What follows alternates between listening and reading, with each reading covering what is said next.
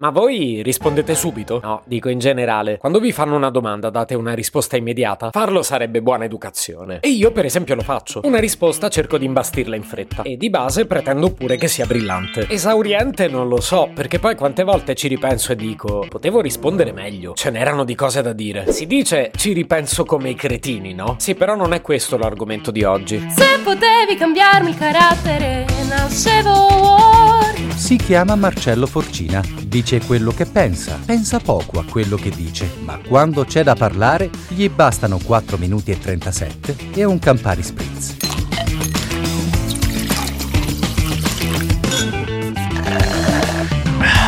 Dai, però non mi sono del tutto rincoglionito. L'argomento di oggi sarà pure un altro, ma quello che vi ho raccontato prima della sigla ha senso per introdurlo. Quindi ritorniamo al momento in cui ripenso alla mia risposta. Mi rendo conto che il discorso non è ancora concluso e letteralmente muoio dalla voglia di riaprirlo. Diciamo che non posso farne a meno, tipo riflesso automatico. E quando non posso soddisfarlo perché la persona che mi ha fatto la domanda è tipo una persona che non rivedrò mai più, oh che dolore.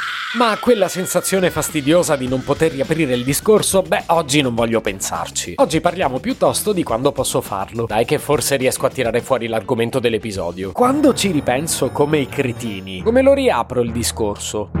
E ci crediate o no, la questione è abbastanza spinosa, a partire dal fatto che la persona che mi ha posto la domanda generalmente non si aspetta che io dopo tre giorni ne riparli. Magari gli dà persino fastidio. Sapete quanti momenti di imbarazzo ho vissuto? No vabbè che ve lo racconto a fare. Insomma, riaprire il discorso è tutt'altro che banale. E siccome io chiaramente lo riapro per avere soddisfazione, l'errore più grande che potrei fare è infastidire il mio interlocutore prima ancora di dirgli la mia. È per questo che dico che l'incipit è un momento cruciale. Cioè Certo, più facile a dirsi che a farsi. Da dove riparto? Mettetevi subito l'anima in pace, non esiste una buona ricetta. Però posso dirvi la mia, che qualche volta funziona. Cioè, il più delle volte no. Però io comunque ho solo questa, e quindi ve la fate andare bene. Non sapendo come riaprire il discorso, quello che in buona sostanza faccio io è riaprirlo e basta. Cioè, io ricomincio a parlarne, senza contestualizzare. Anzi, a volte non dico neanche buongiorno. Io vado bello bello dal malcapitato di turno e gli do un'altra risposta. Sì, ammetto che a descrivere il processo processo mi sembra un po' stupido, però credetemi, a farlo è decisamente peggio. Mi capita di vedere persone indecise se ridere o piangere, e neanche mi sento poi tanto di biasimarli. Però devo dire che l'effetto sorpresa un po' mi aiuta. Colti di soprassalto mi fanno dire tutto, mentre sono convinto che se ripetessi la domanda o contestualizzassi meglio, magari mi fermerebbero prima, no? Quando incido episodi come questo, ho sempre il dubbio che chi mi ascolta abbia il terrore di avere a che fare con me. No, però non è un dubbio, è una certezza. A peggiorare le cose c'è che io ho l'abitudine di aprire i discorsi totalmente a caso e senza contesto, ce l'ho, diciamo, un po' nella vita. E quindi sono abituato che quando leggo lo smarrimento negli occhi della persona con cui parlo, e poi un po' di contesto lo aggiungo. Ma sono così pessimo che quasi la faccio passare per una concessione. Eh, siccome non capisci, sono costretto a dirti di più. Che disagio! E dire che mi vanto di essere un bravo comunicatore. Eppure, devo dirvi che dietro tutto questo io ci leggo una sola cosa: la grandissima fiducia che io nutro per il genere umano. L'ho sparata grossa. Non ne sono così sicuro, perché quando riapro discorsi discorsi a caso, io un po' ci spero che le persone capiscano. E se questa non è fiducia, ditemi cos'è. Invece quando torno per dare una risposta in più su discorsi che altri avrebbero ritenuto chiusi, e diciamolo, io sto dando valore a quella persona. Se non me ne fregasse nulla, scusate il bisticcio di parole, me ne fregherei, no? E la mia bontà è talmente strabordante che quando non riesco a riaprire il discorso di persona lo faccio addirittura inserendolo in un episodio del podcast. Come fanno gli adolescenti scemi quando mandano messaggini indiretti sui social. Spero almeno con più classe. Ora, l'unico problema è riuscire a capire come chiuderli i discorsi. Però l'episodio è finito, ma io ho ancora da dire. Quasi quasi ne riparlo in un altro caso. Se potevi cambiarmi il carattere, nascevo Word.